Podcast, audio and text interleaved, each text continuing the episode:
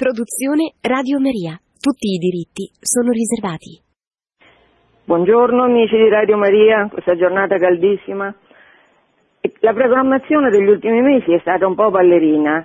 Oggi riprendiamo la conversazione che sarà fatta qualche mese fa con Giuseppe Gennarini, giornalista responsabile del cammino neocatecumenale per gli Stati Uniti. Buongiorno Giuseppe.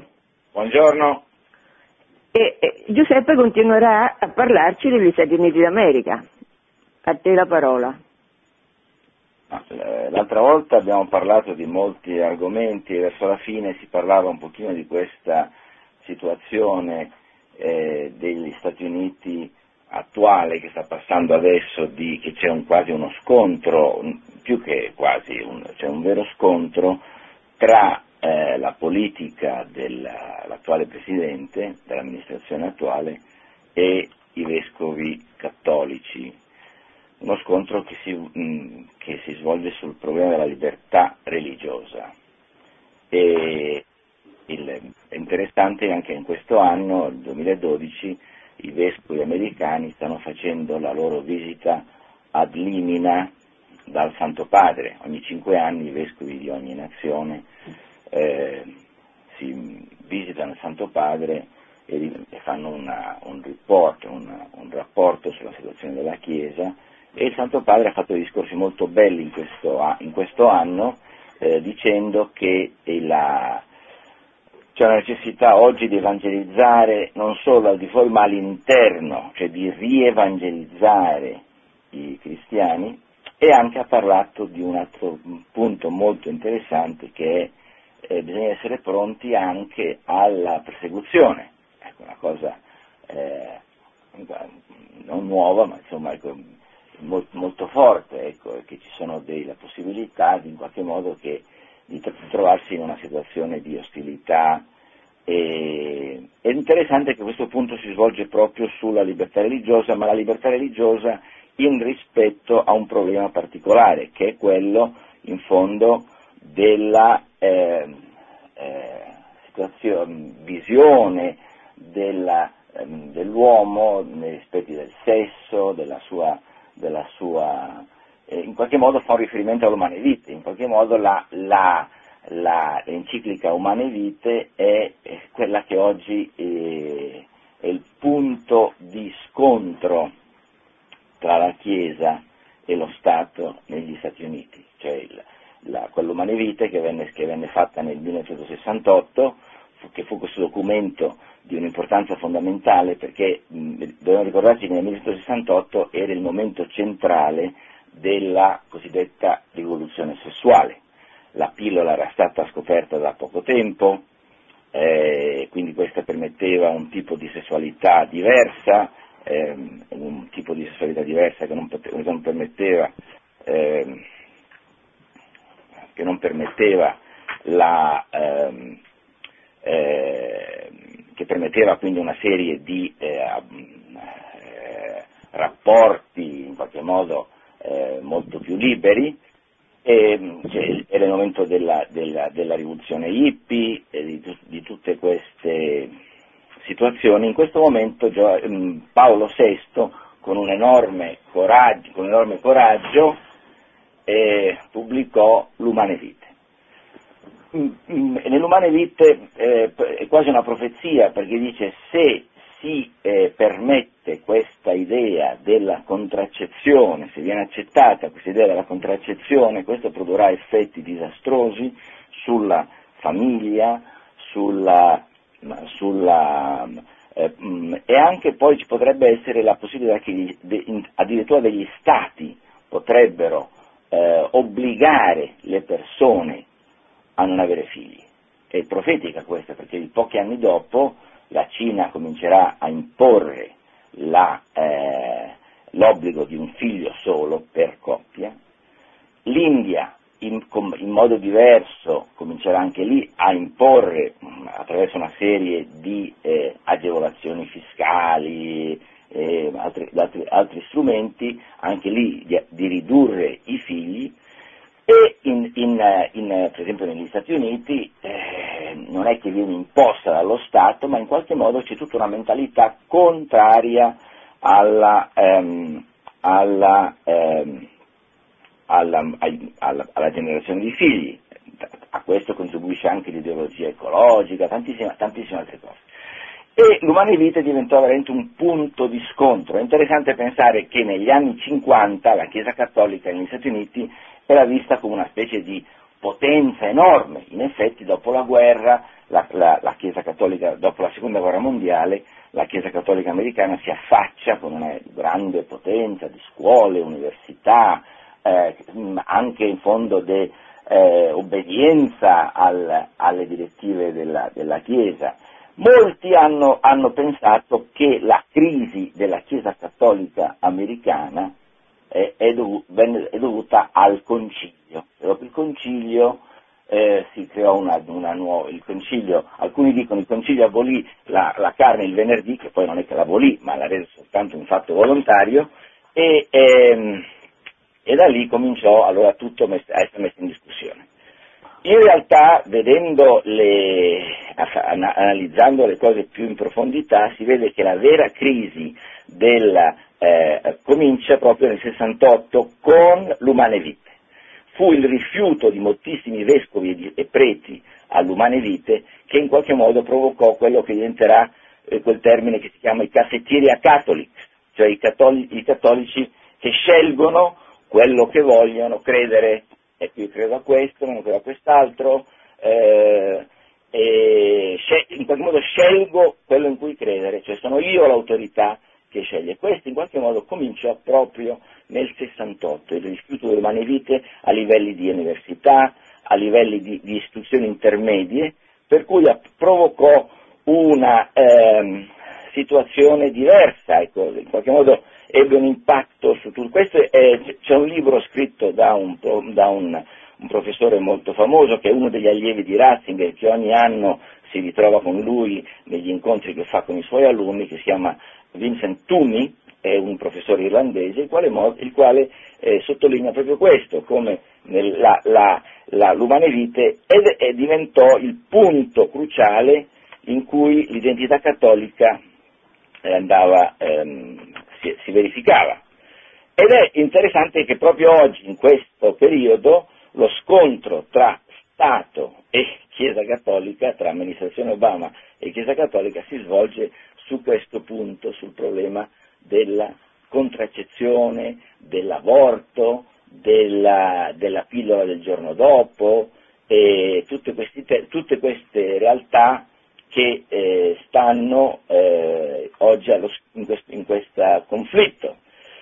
E è un momento molto, molto difficile, molto difficile perché per molti anni la, situa- la situazione eh, negli, negli, negli, Stati Uniti, anche in Europa, è stata quella di una, un rifiuto tuttora ade- eh, della, di, queste, di, questa parte fondamentale del Magistero. È interessante che quando uscì l'enciclica Umane Vite eh, ci fu un vescovo che uscì a difendere l'umane vite quando tutti in qualche modo sembravano contrari a questo insegnamento, questo vescovo fu a quell'epoca eh, Voitiva. Voitiva eh, intervenne nel dibattito a Roma ehm, proprio, proprio eh, sostenendo l'umane vite e poi sviluppò quella che si chiama la teologia del corpo, che, divent- che, che in qualche modo era tutta l'antropologia connessa con, il, la, con, l'umane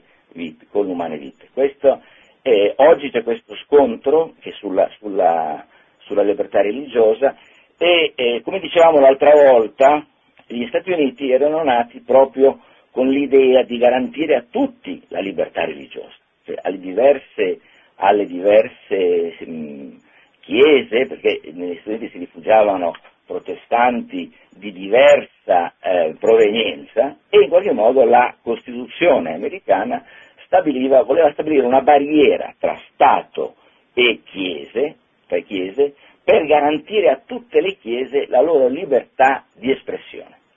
Col tempo, soprattutto negli anni 70, questo mh, principio fondamentale della Costituzione americana di garantire la libertà a tutte le chiese è diventato il contrario con uno strano sviluppo, per cui oggi eh, lo Stato eh, eh, sembra che la, che la, Costituzione americana chieda allo Stato non di eh, rispettare le libertà religiose, ma di proibire a qualsiasi chiesa qualsiasi tipo di manifestazione pubblica. Qualsiasi tipo di manifestazione pubblica viene vista come un infringement, come una rottura di questo principio della libertà religiosa, perché il, sofisma che viene fatto è che se io manifesto pubblicamente mia, le mie opinioni, mie, la mia fede, eh, la mia fede eh, e lo Stato non interviene, è come se eh, io, io eh, mh, eh, entrassi in un campo non, non permesso, cioè non è permesso. La, la, la fede deve essere solo un fatto interiore, solo un fatto di sentimenti, non può avere alcun tipo di manifestazione. Allora ci sono tutte le discussioni che c'è adesso in America, se per esempio un crocifisso esposto in pubblico. Io ho i dieci comandamenti esposti in pubblico, come erano in molte aule di tribunali, c'erano i dieci comandamenti. Allora lo, sta, lo Stato deve impedire qualsiasi manifestazione pubblica eh, della, eh, di qualsiasi tipo di, di religiosità. Alcuni, alcuni, ribattono, ma in realtà dietro questa proibizione di manifestare qualsiasi tipo di religiosità c'è un'ideologia, c'è un'ideologia che è quella l'ideologia proprio che viene dalla rivoluzione sessuale, cioè che, modo, che eh, è un'ideologia che ha un altro concetto di uomo, è l'ideologia che avevamo cominciato a parlare l'altra volta, che per esempio viene espressa nella teoria dei generi. Eh, questa è una teoria dei generi che è nata negli Stati Uniti, che poi ha avuto un enorme successo, un enorme successo anche in Europa, e in cui eh, la teoria, e che venne poi confermata anche da tutta una serie di eh, riunioni dell'ONU, è interessante che anche in questo eh, movimento di eh, realizzare queste, questa nuova ideologia sessuale, questa nuova antropologia, l'ONU gioca un ruolo fondamentale. Eh, la teoria dei generi eh, venne formulata molto, in modo molto alto, per esempio nel, nella riunione dell'ONU del 1996 in Cina, in cui si teorizzava che ci sono cinque generi. Cinque generi. Non, è, non è vero che l'uomo è maschio e femmina, queste sono distinzioni culturali cioè imposte dalla cultura. In realtà cioè, eh, ci sono cinque generi che sono uomo, femmina, omosessuale, lesbica e transgender, cioè transgenere, quello che muta il suo, il suo genere. E ogni persona ha diritto di scegliere il suo genere. E in qualche modo l'uomo crea se stesso. Ecco, si vede qui un concetto molto interessante, un concetto antropologico molto interessante, l'uomo crea se stesso, ha, ha il diritto di creare se stesso, di scegliere il suo genere. Da questo poi oggi si è arrivati che non sono più solo cinque generi, ma ci sono oggi, per esempio nelle scuole della, della California, sta, e c'è un curriculum che prevede 17 generi. Sembra ridicolo, eh, sembra da far ridere, però è pure così, 17 generi, perché non c'è soltanto uomo, donna, omosessuale, lesbica, transgender, ma c'è anche transgender, c'è l'uomo che vuole diventare donna, la donna che vuole diventare uomo, poi ci sono i transvestite, cioè i travestiti, per cui si arriva a 17 generi. L'uomo ha diritto, ogni persona, non si può, non si può più usare la parola uomo, ogni persona ha diritto di scegliere il suo genere tra 17 generi. Questo crea una situazione eh, a livello antropologico e, anche, e poi eh, di confusione enorme. Ci sono stati dei casi, per esempio, eh, recentemente eh, in cui i giornali riportavano di famiglie che davano degli ormoni ai propri figli che avevano 8, 9, 10 anni per ritardare la pubertà e permettere a, queste, a questi bambini di scegliere il proprio, genere, il proprio genere e quindi ritardare l'arrivo della pubertà e dargli, dargli, più tempo per essere... Queste sembrano cose paradossali, assurde, eppure è quello che sta succedendo, cioè, perché è interessante che ogni, eh, ogni idea ha delle conseguenze E qui si vede una cosa molto forte, come la difesa dell'ortodossia ha delle conseguenze pratiche enormi, la difesa dell'ortodossia. Eh, quando si esce da, da, una, da una, retta visione eh, anche dell'uomo, anche antropologica, le conseguenze possono essere, disastro- possono essere disastrose.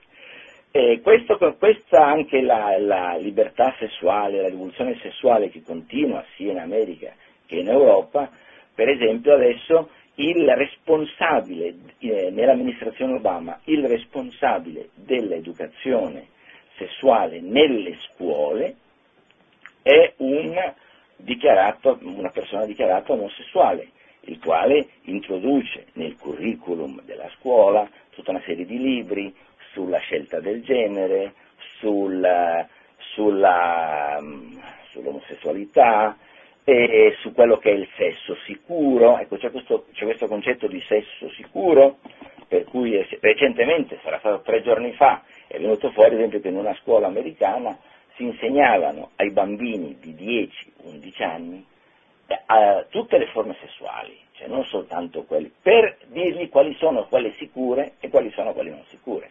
Cioè si arriva a dei paradossi, a dei paradossi in cui al centro, in fondo, ci sono due concetti di eh, uomo. Lo scontro tra, per ritornare al punto a cui siamo, siamo partiti, lo scontro tra, la, tra, i vescovi in questo momento è proprio su questo, in fondo è sul concetto di, uo, di uomo, sulla, sulla, libertà, ehm, sulla, libertà, dell'uomo, in fatto modo di creare se stesso o di eh, scegliere quale tipo di sessualità o il proprio genere, e, è lo Stato che in qualche modo propone un altro concetto di uomo. Ecco, questo alcuni accenni, non so se, se questo, è, ecco, questo è un po' alcuni accenni sulla situazione attuale. Sì, ma eh, se non ricordo male, nel, mm, nel, discorso che il Papa ha fatto ai vescovi ad Limina qua a Roma, lui ha puntato appunto, e anche eh, Dolan adesso, il vescovo di New York, il cardinale di New York, sulla libertà religiosa, perché è la libertà religiosa che è in discussione, visto che viene imposto di fatto un totalitarismo ideologico, no? Certamente, cioè eh, eh, viene imposto un altro tipo di antropologia che in qualche modo sarebbe più, eh, tra virgolette, caritatevole, cioè una, sì. una di, di, antropologia, di concetto dell'uomo, in cui tutto è permesso, l'uomo può scegliere, può creare se stesso, può in qualche modo creare, scegliere la sua sessualità, può scegliere, e questo viene posto come la verità, come, fatto, come il fatto, e lo Stato in, in, impone questo tipo di...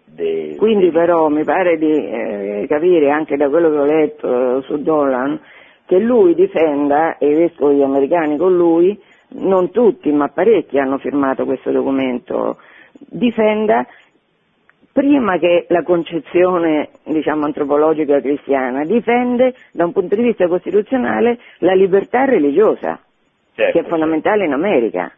Certo. E da quel punto di vista che lui, che Dolan, che i vescovi americani possono sperare di portare dalla loro parte anche tanti che non sono cattolici, tanti ebrei, musulmani o protestanti, no? Eh la, la, la, grande, la, situazione oggi negli Stati Uniti è molto complessa perché fino agli anni 60 circa eh, le grandi confessioni protestanti, che vuol dire l'anglicana, i luterani, i metodisti, che erano le grandi confessioni protestanti americane, in qualche modo c'era un accordo tra eh, queste grandi confessioni protestanti e anche i cattolici, quelli che erano un, un nucleo centrale di verità. Eh, dagli anni 60 in poi queste grandi confessioni protestanti hanno cominciato a cambiare rotta il caso più, più eclatante è la, la, confessione anglicana, che è interessante che questo, questo nuovo sviluppo della, della, confessione anglicana cominciò negli anni 30 quando in un famoso sinodo anglicano, si chiama il sinodo di Lambeth, che mi sembra fu nel 1932, gli anglicani accettarono la contraccezione. Da lì la contraccezione vuol dire che in qualche modo il sesso non è connesso strutturalmente alla vita. Eh, non c'è questa connessione. Quello che la Chiesa difende sempre eh, è che il sesso è, ha una connessione strutturale con la vita.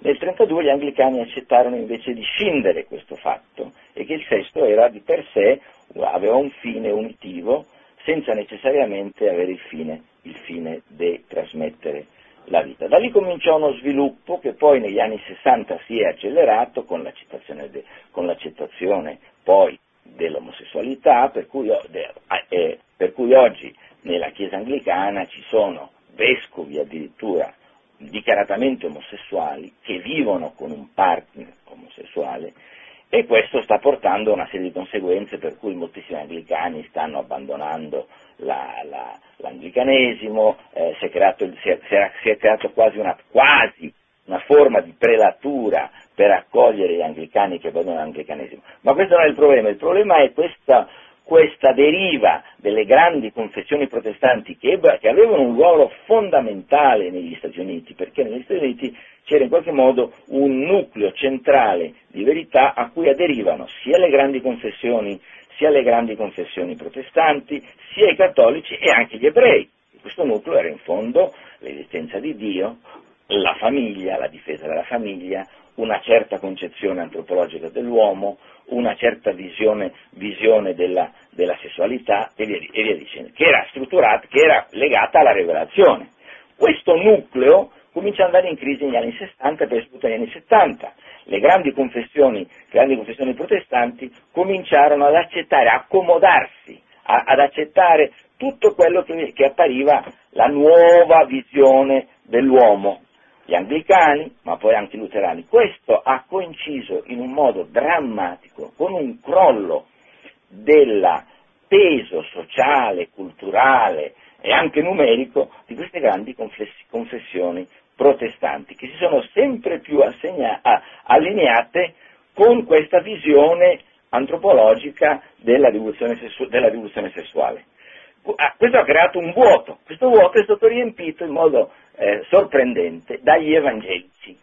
Gli evangelici che erano i nemici dichiarati del cattolicesimo fino agli anni 60-70, gli evangelici americani, per cui il cattolicesimo era vista come eh, Roma era vista come Babilonia, il Papa come l'Anticristo, tutte queste visioni che avevano gli evangelici, di fronte a questo ehm, attacco de, de, questa ideologia eh, nuova, eh, eh, cominciano a vedere, a, ad avvicinarsi non a livello teologico, dottrinale, ma a livello mh, mm, pratico, eh, politico direi, o culturale, con i cattolici. Qui, si, qui si, spiega anche interessante quell'intervento che fece anni fa, qualche anno fa Ratzinger, prima di, di essere eletto mm, Papa, in cui eh, presentava l'esempio delle eh, chiese libere americane come in qualche modo un esempio interessante, interessante perché mm. negli anni 80 e poi soprattutto 90 e tuttora gli evangelici cominciano a eh, collaborare con i cattolici, in qualche modo prendono il posto delle grandi eh, confessio- confessioni. Gli evangelici che sono di origine calvinista? Gli evangelici sono i battisti, per esempio, ah. sono questo, sono, è una miriade di eh, confessioni e denominazioni in cui la più importante sono i, sono i, sono i battisti, i Southern Baptist, ecco, e che cominciano a, ad avvicinarsi a, questo, a, livello pratico e culturale ai cattolici, per cui oggi eh, praticamente eh, sono mh, quasi sempre eh, vicini o allineati tra cattolici e eh, evangelici, mentre invece i protestanti tradizionali vanno sempre più dalla parte opposta. Per cui è interessante questo perché molti dicono, ah, ma se la Chiesa Cattolica permettesse, eh, eliminasse il celibato dei preti, se fosse più tollerante, eh, andrebbero molto meglio, avrebbero una situazione molto più successo. E, ecco, le, le confessioni tradizionali protestanti sono proprio la dimostrazione del contrario, perché queste confessioni protestanti, in, in testa a tutte la Chiesa anglicana, che, hanno accett- che, hanno, che non hanno il celibato, che, hanno, che hanno accettato l'omosessualità, so, stanno crollando, stanno crollando, il loro peso sta, sta scomparendo. Viceversa appare questa, questa nuova eh, in qualche modo, soprattutto in questo il punto cruciale fu la, la, lotta contro l'aborto. L'aborto, gli Stati Uniti fu il primo paese occidentale che approvò l'aborto. La famosa nel 73 eh, fu, fu questa famosa decisione della Corte Suprema che approvò l'aborto in un modo molto ampio. Negli anni successivi praticamente quasi tutti i paesi occidentali eh, approvarono in, diversi, in, diverse sequenze, in diversi momenti eh, l'aborto. Questo indica anche, è interessante perché mostra il ruolo guida in, in campo morale del, della, della, della, degli Stati Uniti. Eh, mi ricordo eh, prima che morisse con il compianto arcivescovo Sambi, che fu prima nunzio in Israele e poi nunzio in America, e in America ebbe un ruolo fondamentale, in qual- in perché in qualche modo, ed era molto stimato anche dai vescovi americani, contribuì a formare un episcopato eh, molto vicino a Roma, fedele a Roma, superando in fondo quegli steccati del passato eh, che c'era tutto questo, proprio questo problema proprio sull'umane vite, è sempre sull'umane vite, che è il, punto do, il puntum dolens. Ecco. Sambi, e Sambi diceva, ma eh, gli Stati Uniti hanno questo ruolo fondamentale a livello morale nel mondo, purtroppo oggi sembra che molte volte l'unica cosa che, che diffondono non, è, non sono idee in qualche modo positive, ma appunto questo della libertà sessuale, i generi, l'omosessualità, un femminismo esasperato, tutte queste cose, sarebbe molto importante, diceva Sambi, che gli Stati Uniti riscoprissero un ruolo di guida morale nel senso buono, ecco, perché tu oggi vai nel centro dell'Africa e trovi Marlboro, jeans, eh, Coca-Cola, musica americana e, e, e, tutto, e tutto il resto. E lui diceva questo, in fondo, che eh, quando, mm, il punto che creò questo riavvicinamento tra evangelici e eh, cattolici fu proprio la, l'aborto. Interessante anche notare che in questi ultimi anni la, mh, mm, il numero di persone favorevoli all'aborto è, di, è diminuito, cioè oggi siamo quasi al 50%, eh, 50 e 50% tra favorevoli e, eh, e contrari. Oggi poi eh, a livello politico c'è una lotta enorme per l'approvazione del matrimonio omosessuale. Recentemente Il Presidente Obama ha dichiarato di essere favorevole al matrimonio omosessuale. E lì si vede che è proprio un problema anche culturale perché già, già ci sono moltissime forme di unione omosessuali che sono state accettate, ma non basta, non basta, non basta che vengano accettate certe forme di unione omosessuale, che anche questo sarebbe da discutere, da vedere, perché hanno, eh, questo comporta delle conseguenze enormi a moltissimi livelli, ma si vuole passare dall'unione omosessuale a, a, a formulare l'accettazione del matrimonio omosessuale. Circa neppure un mese fa il Presidente Obama ha dichiarato che il suo pensiero si è evoluto, perché all'inizio della sua prima presidenza lui aveva dichiarato di essere contrario al matrimonio sessuale. Alcuni anni fa il congresso degli Stati Uniti aveva ehm, formulato una, una, legge, la, la Defense of Marriage Act, il DOMA, eh, la, la, difesa del matrimonio, in cui eh, interessante che questo venne fatto sotto Clinton, che era un presidente molto liberale, ma che in qualche modo aveva un fiuto per capire dove stava la gente. Dieci anni fa, praticamente, la stragrande maggioranza degli americani era, eh, sosteneva che il matrimonio poteva essere solo fra uomo e donna.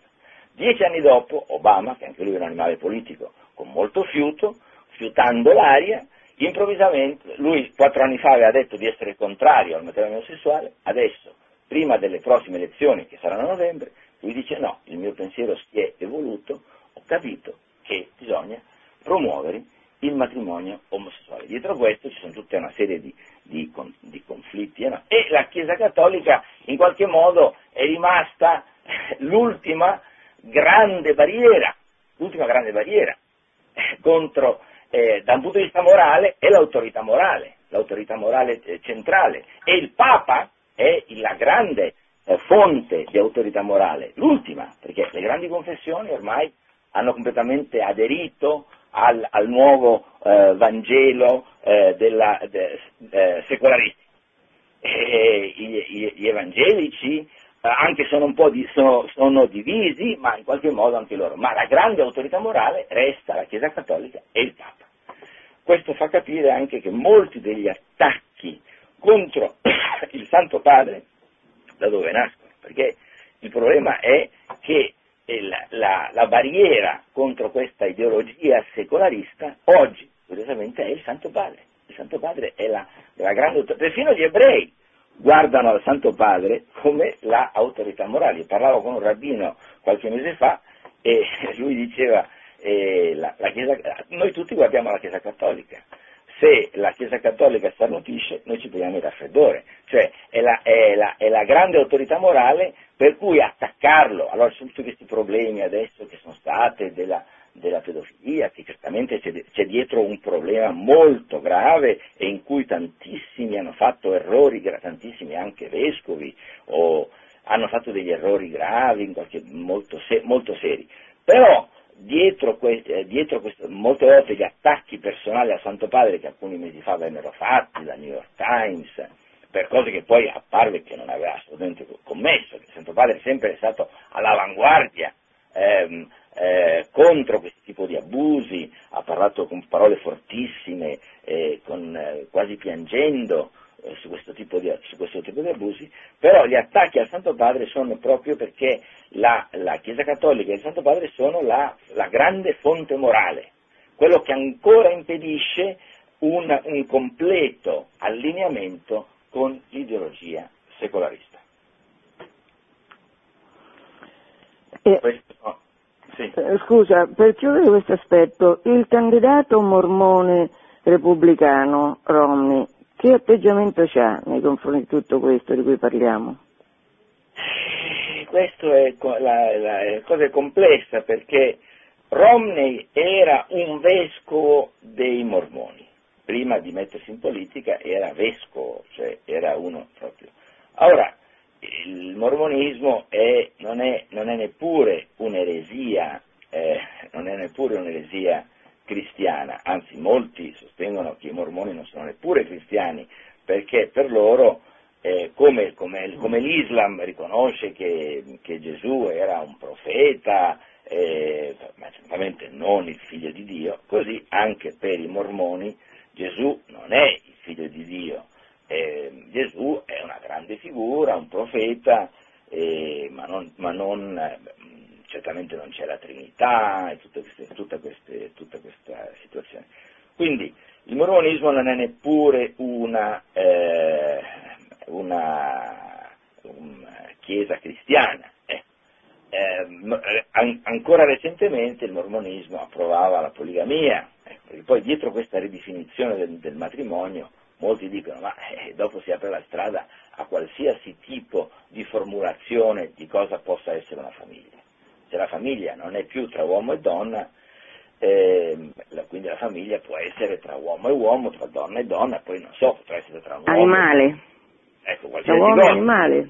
Si può, si può, ridefinire come si vuole, perché se non c'è, se non c'è un ancoraggio eh, antropologico naturale, la, la, famiglia si può eh, ridefinire in, eh, qualsiasi, in qualsiasi modo.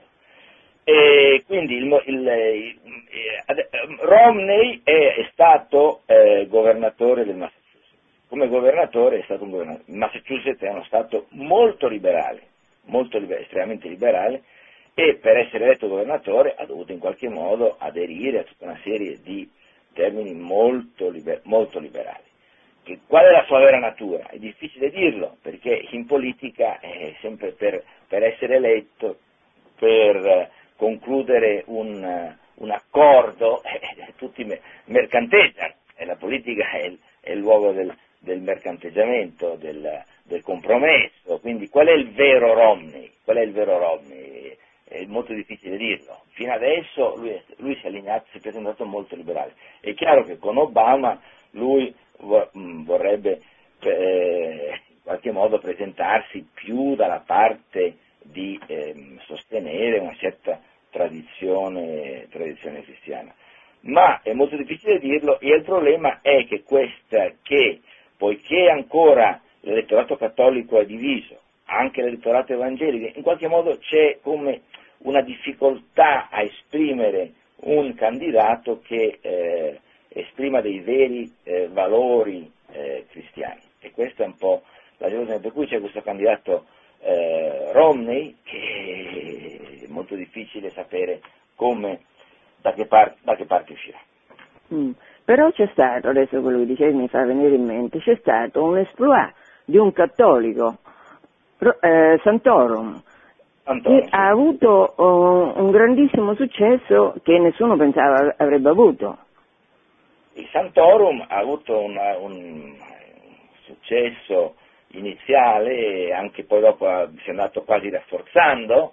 Santorum è di origine, eh, la sua famiglia, lui è nato negli Stati Uniti, la sua famiglia era, nata, era di origine Trentino, lui era, cominciò a fare Trentino? Santorum pensavo fosse ispanico. No, è di origine del, del, del Trentino, del, del Trento. E, e, e, lui poi si è sposata con una donna molto credente e hanno, hanno, sono, hanno avuto sette figli, uno di questi sette figli era anche dei gravi handicap e ha preso sempre più una eh, vera difesa dei valori cattolici, cioè loro hanno, hanno anche la loro famiglia è stato, è stato un esempio.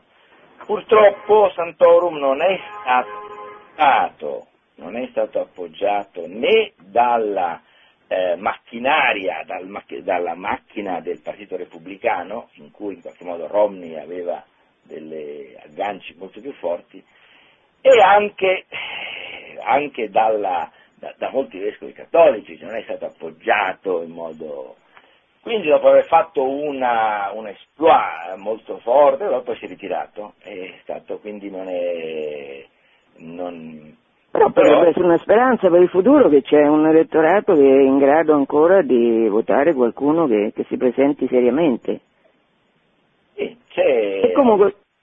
Sì, ha avuto un certo, un certo successo, però come dico, anche lì cioè, l'elettorato è molto diviso, l'elettorato è molto diviso, c'è questo attacco dell'ideologia secolarista è molto profondo, molto profondo e è interessante perché mh, questo problema si vede per esempio a livello delle università cattoliche. Se noi pensiamo che le università cattoliche eh, degli Stati Uniti erano una realtà enorme, una realtà enorme perché era nata proprio per permettere una formazione cattolica eh, contraria a quella formazione protestante che veniva data nelle altre università.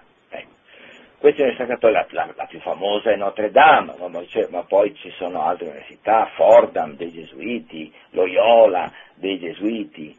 Ecco, questa università cattolica negli anni 70, anche lì eh, sempre vediamo che c'è un collegamento dopo il 68, negli anni 70 cominciano sempre più a staccarsi dal magistero in testa a tutte era Notre Dame, Notre Dame che è un'università che venne, che venne fatta, eh, venne formata da un ordine francese, perché quel, nel, quando nacque nel 1840 quella zona, quella zona aveva ancora una fortissima influenza francese, che per anni era stata in qualche modo la punta di diamante del sistema universitario eh, americano, cominciò con, a aderire sempre più a formulazioni eh, distinte dal magistero, cioè che in qualche modo le università cattoliche non dovevano dare una formazione cattolica, ma dovevano fare una formazione critica anche rispetto al magistero. Ecco. Da lì oggi si è arrivata all'assurdo per cui noi possiamo vedere che oggi nelle università americane cattoliche ci sono più eventi, events in inglese si dice, più eh, celebrazioni eh, sulla eh, di, eh, per celebrare il movimento gay, cioè gay si intende tutta la cultura omosessuale, lesbica, la teoria dei generi. Oggi nelle università cattoliche ci sono più celebrazioni gay che nelle università eh, non cattoliche. Questo sembra una cosa assurda. Per cui, eh, per cui la, la, quello che si realizza è che un giovane cattolico va in un'università cattolica e la grande probabilità è che uscirà meno cattolico di quando era entrato. Per questo negli anni 90 come soprattutto comincia un movimento di formare delle, eh, stabilire delle università eh, cattoliche che siano cattoliche e ci sono stati degli esempi, hanno formato la, la, l'Università Ave Maria a, in Florida, l'Università di Steubenville nella, nella Pennsylvania, c'è tutta una serie di università che eh, c'è in qualche modo, St. Thomas Aquinas, tutta una serie di università che in qualche modo mettono l'identità cattolica al centro. Però la realtà è che le più grandi università cattoliche, cioè le università gesuite e la Notre Dame, oggi non hanno un rapporto strutturale con il Magistero e con la formazione cattolica. E quello che non si capisce è come mai si definiscono ancora cattoliche. Eh, perché eh beh, un problema di definizione, di, di anche di aiuti statali, eh, de, eh, tutta una serie di, di eh, fattori che giocano, che sono quelli stessi. Però fattori. ci dovrebbe essere qualcuno che governa, no? Che tiene conto se queste sono cattoliche o non cattoliche. Sì, ma nel momento in cui l'università dipende da un board, eh, che è un board eh, in, qualche, in qualche modo dem, cosiddetto democratico, e poi dopo il board sceglie la linea che, che, che, in cui portare avanti questa, questa, questa istituzione. Cui il, il, Insomma è uno scandalo la mancanza di eh, anche autorevolezza dei vescovi poi, perché sì, nel momento il certo, problema per la Chiesa grosso è quello che viene dall'interno, mai dall'esterno, no? E quindi il problema della Chiesa nostra, come della Chiesa americana, grosso, è che all'interno è passata la, eh, il modernismo, all'interno è passata questa vulgata dell'uomo che crea eh, i propri valori. Eh, questo è il problema. È una situazione in cui cioè, la, la Chiesa cattolica americana, come dico, con, eh, mm, in questi ultimi anni ha fatto grandi passi, soprattutto per, per, per l'intervento de, del Nunzio, e, però bisogna pensare che negli anni 70 c'è questa ribellione sul, sul problema delle umane vite. Poi in particolare ci fu un cardinale che ebbe un ruolo enorme in questo tipo di allineamento della Chiesa Cattolica su, verso le posizioni eh, così in qualche modo eh, del mondo, che fu il cardinale Bernardin, che fu il cardinale di Chicago. Il cardinale Bernardin ebbe un ruolo fondamentale in questo, eh, ci fu un famoso discorso che fece Bernardin, che fu il discorso di Nerone, il quale disse quando Roma bruciava si poteva pensare che sarebbe distrutta, ma invece poi venne ricostruita più bella. Ecco, adesso sembra che la sta bruciando, ma non preoccupatevi, la ricostruiremo più bella. Cosa vuol dire più bella? Accettando le, uomini, le donne. Certo, a nostra immagine e somiglianza di quello che pensiamo la, noi.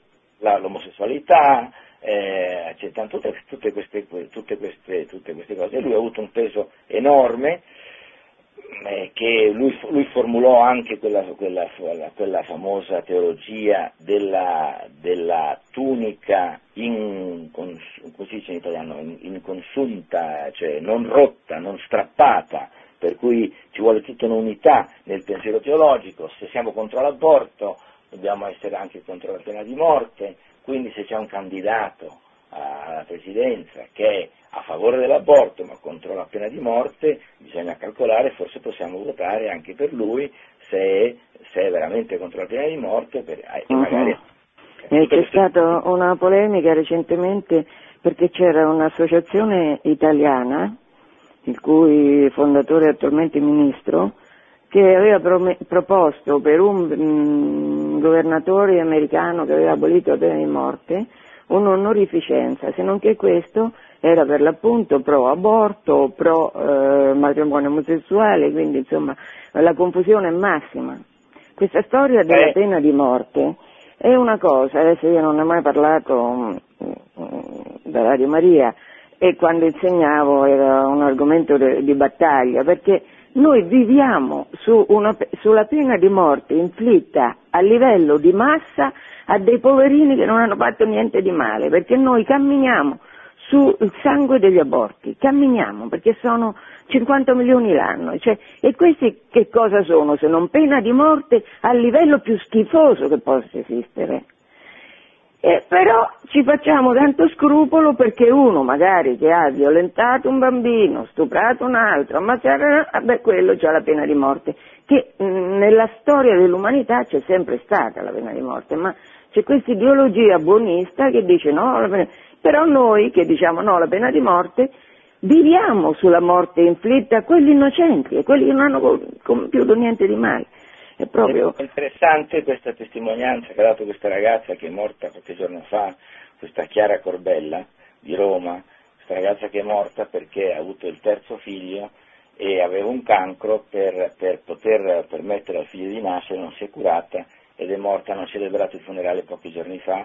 E ho sentito la sua testimonianza e lei raccontava come la prima gravidanza, lui ebbe tre gravidanze, le prime due gravidanze, la, la, la prima bambina nacque con gravissime eh, malformazioni, malformazioni, però lei volle stesso che nacque, ne fu, nacque per poche eh, ore o un giorno durò e lei raccontava come lei si ricordava della nascita di questa bambina Maria che, che visse per poche ore e si ricordava come una cosa bellissima avere questa bambina in braccio, anche se poi sapeva che doveva morire, era, fu una cosa bellissima. E diceva, se avessi commesso un aborto, certamente non avrei questo ricordo, anzi cercherei di dimenticare quel momento. Ma impressionato questo fatto di questa ragazza giovane, bella, che aveva dato la vita per, per, per, questi, figli, per questi, figli, come lei faceva questa eh, eh, riflessione sulla memoria.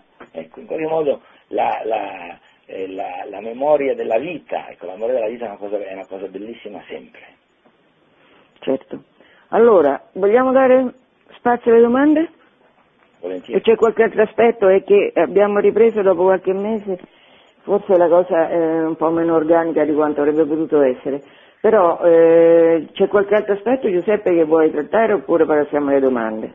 Sarebbero tanti aspetti, forse magari ci fanno qualche domanda e possiamo toccare. Va bene, d'accordo, va bene, passiamo alle domande.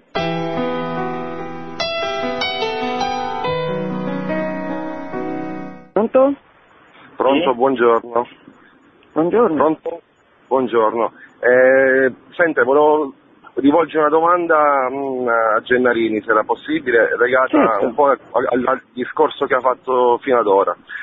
Cioè, gli Stati Uniti sono una nazione nella quale la componente cattolica in astratto è grande, però da come, anche da quello che diceva prima sostanzialmente sembra quella più tiepida oggi nell'ambito del mondo cristiano nordamericano, cioè anche tramite oggi abbiamo la televisione che ci consente di vedere gli Stati Uniti, noi vediamo tutti questi gruppi, come si dice, pentecostali, sette evangeliche, eccetera, no? che eh, si muovono, tra virgolette.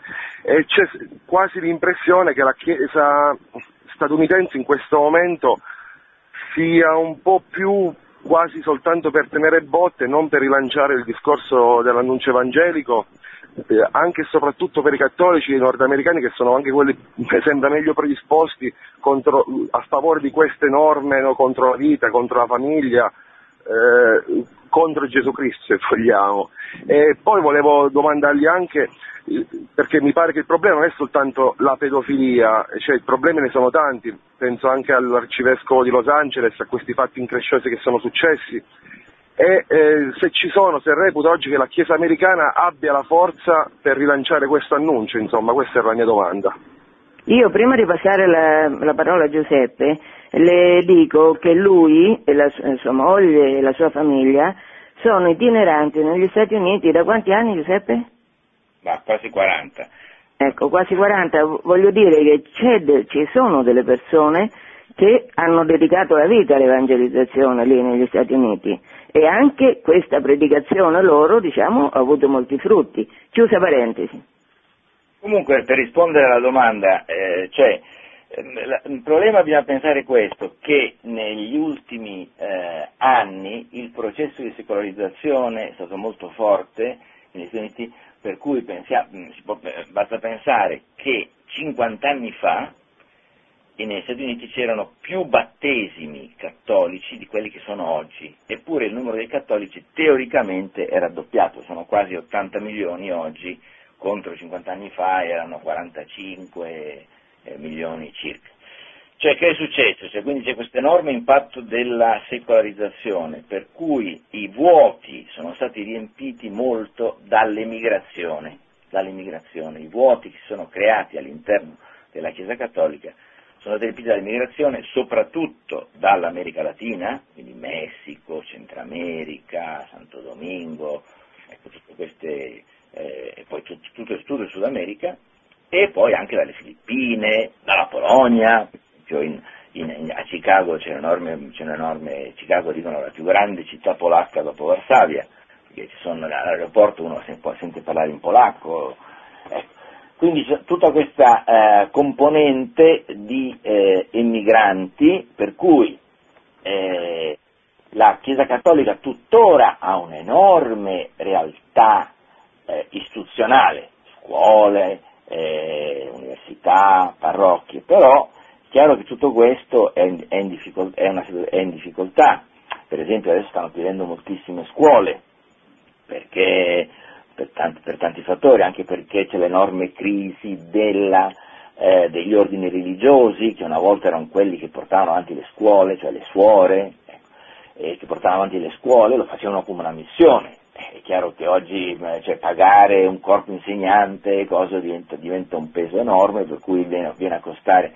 Allora c'è tutta questa realtà di una grande mh, realtà istituzionale che tuttora è molto, molto, forte, dall'altra parte però c'è un, un grande impatto della secolarizzazione. Adesso che la Chiesa Cattolica possa rispondere a questa sfida, speriamo di sì, ecco ci sono dei, dei come dicevo ci sono dei vescovi eh, fantastici che hanno preso delle posizioni molto... E il Santo Padre proprio ha detto questo, l'evangelizzazione va fatta al di dentro, va fatta al di dentro, cioè bisogna rievangelizzare, questo è un concetto, questo dell'evangelizzazione negli Stati Uniti è un concetto nuovo, perché siccome la Chiesa cattolica nasce come una Chiesa di immigranti, il concetto di evangelizzazione era in qualche modo straniero, cioè la Chiesa accoglieva gli immigranti e cercava di aiutarli, di, di, di dargli un'educazione, di sostenerli, ma non c'era questo, questo, concetto di evangelizzare sia dentro che fuori. Ecco, questa è oggi la grande sfida.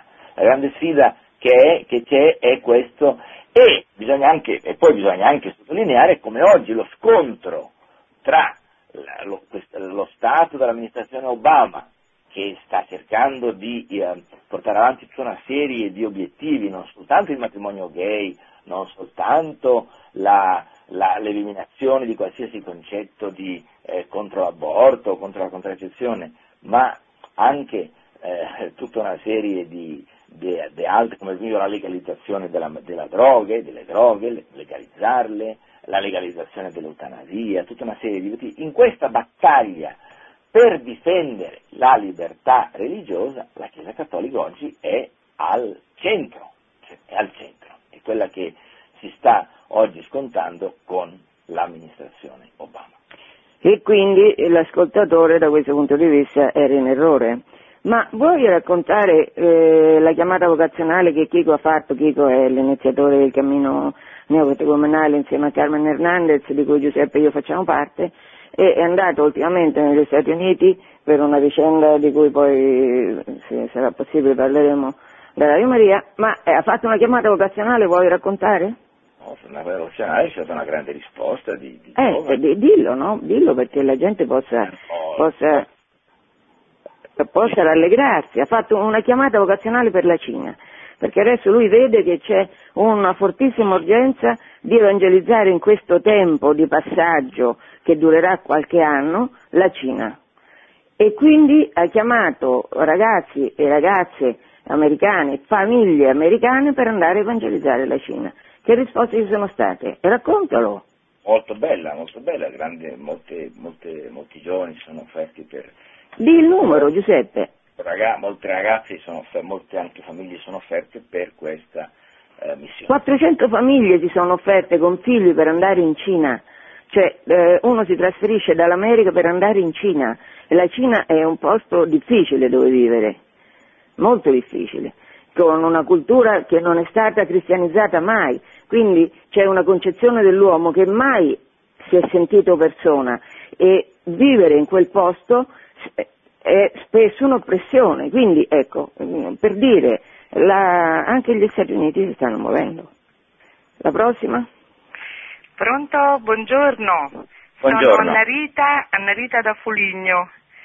Eh, volevo proprio allacciarmi adesso per quanto riguarda il fenomeno eh, delle bambine menate in Cina.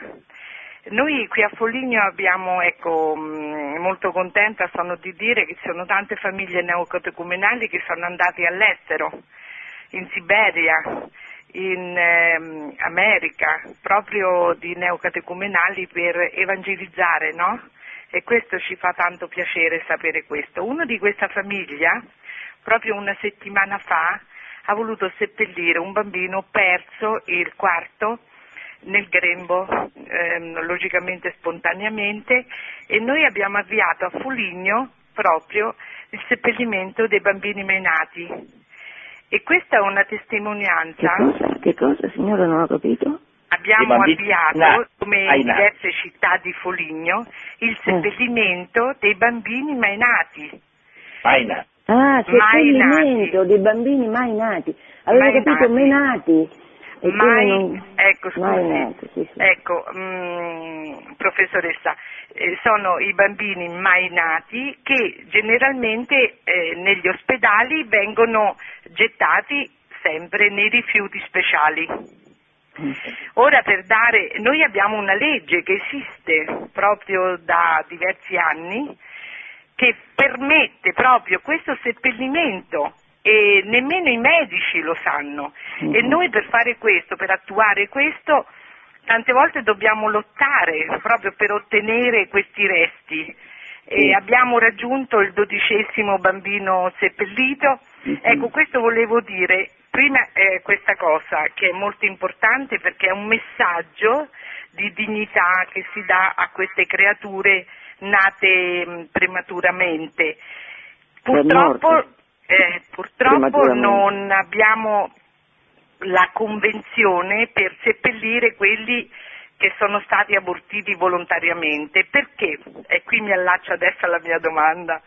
Perché il- l'ideologia femminista è molto forte, per cui dice ma se noi diamo il permesso di seppellire questi bambini eh, abortiti volontariamente, ma allora l'aborto è un omicidio, viene sempre questo pensiero che è la verità, questa è una cosa. Poi ultimamente a Foligno, mh, durante un convegno di scienza e fel- e filosofia, una mh, giornalista, Anna Meldolesi, ha presentato un libro, Mai nate. Allora, lei si indignava tantissimo anche dicendo, dice io sono favorevole all'aborto, però il fatto che manchino 100 milioni di donne all'appello da quando è stato appunto in Cina, ecco adesso mi allaccio Signora, alla Cina. mi permetta di, di suggerirle una domanda sugli Stati Uniti, se no noi impediamo a altre persone che vorrebbero chiedere cose sull'argomento di farlo. Avevate detto della Cina, però Eh, volevo vabbè, dire però- che la eh. mentalità, la mentalità femminista abortiva, anche americana e anche per quanto riguarda il genere di aborto, torna fuori adesso le femministe anche in America perché? Perché mancano all'appello tante donne, quando invece il, secondo me, ecco volevo chiedere questo, non è ehm, una cosa abominevole per tutti gli aborti, sia di donne che di uomini, perché adesso le femministe Va vengono bene, fuori. d'accordo, grazie. No, ma quella che dice la signora è interessante perché è vero che eh, anche nel, nel sistema giuridico americano, come in quello italiano, l'aborto è un punto cruciale. Diceva Norberto Bobbio, che non era cattolico, era un filosofo di sinistra, che diceva che l'aborto introduceva una contraddizione nel diritto che in qualche modo faceva, faceva saltare tutto il, tutto il diritto perché fa saltare il concetto di persona. Perché se io abortisco un bambino, posso abortirlo. Se però per esempio uno mi spara e per caso uccide il bambino nel ventre della, spara una donna e uccide il bambino nel ventre della madre, è un assassino. Quindi c'è una cosa strana per cui questo, il, il feto viene considerato una, una non persona quando viene fatto un aborto e invece una persona quando viene danneggiata. Questo, questa contraddizione tra, eh, nel, eh, inseri, anche in America c'è questo stesso tipo di contraddizione, per cui c'è sempre il difensore del non, del non nato, che però nel caso in cui la donna decide di abortire non c'è più difensore. Allora lì c'è una contraddizione gravissima ed è, eh, ed è interessante perché eh, lì nasce un pochino questa ideologia del femminismo. È uscito recentemente un articolo, anche lì non su un giornale cattolico, e dice eh, il femminismo ha migliorato la sorte delle donne e l'articolo diceva no, è peggiorata, è peggiorata perché nel fondo il femi- il, fa, il, sono aumentate le donne abbandonate, perché di solito poi è l'uomo che magari abbandona la donna quando magari hanno 40 anni la, e va, va, a cercare una donna più giovane, eh, quindi il femminismo in qualche modo, quello che, quello che, ha, quello che ha, fatto, che ha risultato è stato no, il femminismo che aveva delle istanze giuste, nel senso che molte volte le donne erano in, a quasi a un, a, un, a un, livello inferiore, però poi eh, quando raggiunge questi fenomeni esasperati alla fine danneggia la donna. Prossimo? Eh, salve, buongiorno. Buongiorno. Io sono, Ma- io sono Massimo e telefono da Pescara. Eh. Sì. Mio, la mia domanda sarà molto breve. Sì. Allora, io ho notato che molte eh, osservazioni real- relative agli Stati Uniti noi ne viviamo anche in Italia, per esempio la vicenda dei crocifissi nelle scuole o altro.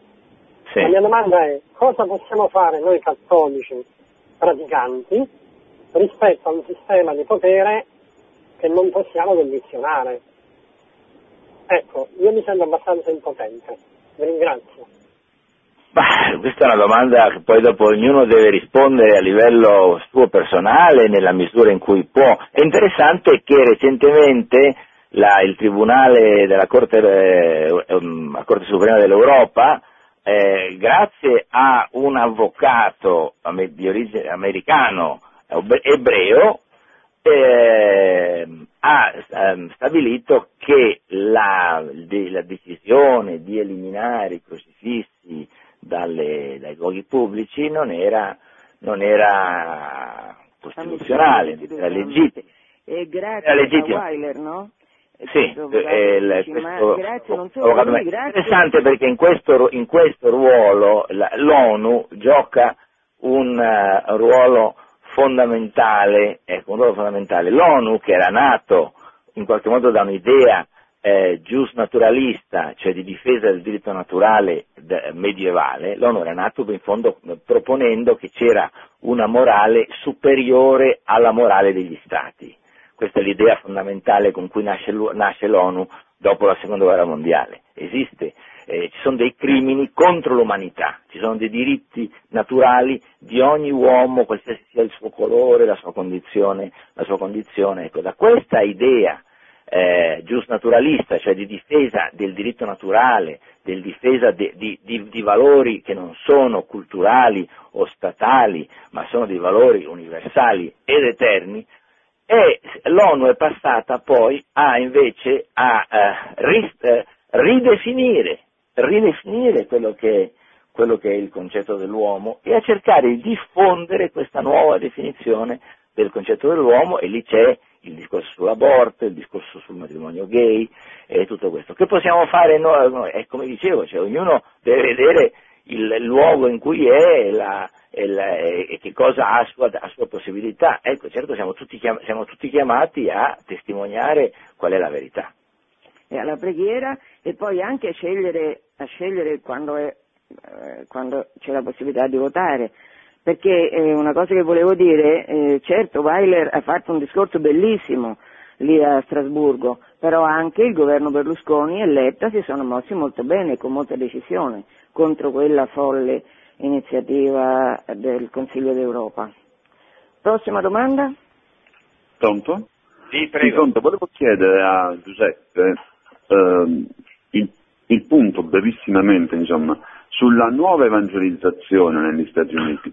In particolare mi riferisco soprattutto al circuito in, internautico, diciamo, c'è parecchia eh, parecchia roba che arriva, soprattutto da tante diocesi, in particolare ho, ho presente un po' di materiale che arriva dalla diocesi di Sant'Antonio, dove c'è un ufficio per la nuova evangelizzazione, la cui responsabile è una signora, forse Giuseppe la conosce, si chiama Marta Fernandez Sardina, e che um, propone tanto materiale anche in aderenza perfetta al Magistero. Dico, a parte, a parte il cammino neocatecumenale, qual è il punto sulla nuova evangelizzazione? Esistono fermenti, esistono impulsi e qual è anche la, la risposta? Presente per esempio in particolare anche una, un'associazione che si chiama Onde Nuevo, non so se, se, se, se, ne ha sentito parlare Giuseppe, se può rispondere.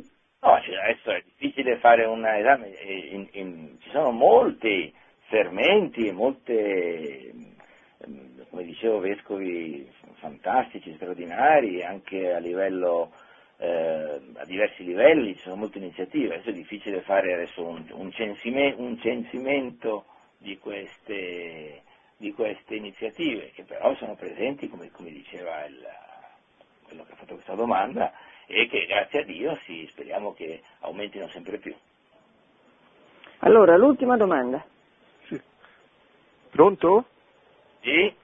Sì, grazie. Io volevo eh, chiedere, visto che l'argomento è stato toccato, se c'è qualche pubblicazione affidabile per eh, una, avere un'idea sulla geografia delle varie confessioni e sette protestanti. Ecco, siccome se ne parla molto, si parla di questa, di quella, ma non si sa sempre bene che a cosa si riferisce l'una o l'altra, volevo sapere se c'è una, una, una specie di pubblicazione, insomma una specie di, dire, di, di cartina storico-geografica eh, del, delle varie sette protestanti. Ma questo è molto, in Europa e nel mondo. Eh, sì, scusi. È, molto, è molto difficile. C'è una, una entità che mi sembra si chiama Più Forum, che fa delle indagini sempre eh, proprio su questo punto, cioè le diverse confessioni, anche non solo quelle protestanti, anche quella cattolica, credo che mensilmente eh, faccia delle indagini. Purtroppo queste indagini molte, eh, fa dei questionari su quello che ogni, ogni, tipo di confessione crede o non crede, però purtroppo queste indagini molte volte hanno dei presupposti ideologici abbastanza forti, quindi non è facile avere questa, que, queste, questi si possono avere, però ci sono delle ricerche, adesso non so esattamente quali, quali indicargli, ma ci sono delle ricerche che danno delle, delle quantitativi anche su, questa, su quella che è la situazione delle diverse confessioni protestanti. Va bene. Allora, grazie a Giuseppe Gennarini. Prego. Eh, grazie agli ascoltatori che ci hanno seguito l'anno della vera storia della Chiesa ricomincia il terzo lunedì di settembre. Buona estate a tutti, arrivederci. Produzione Radio Maria. Tutti i diritti sono riservati.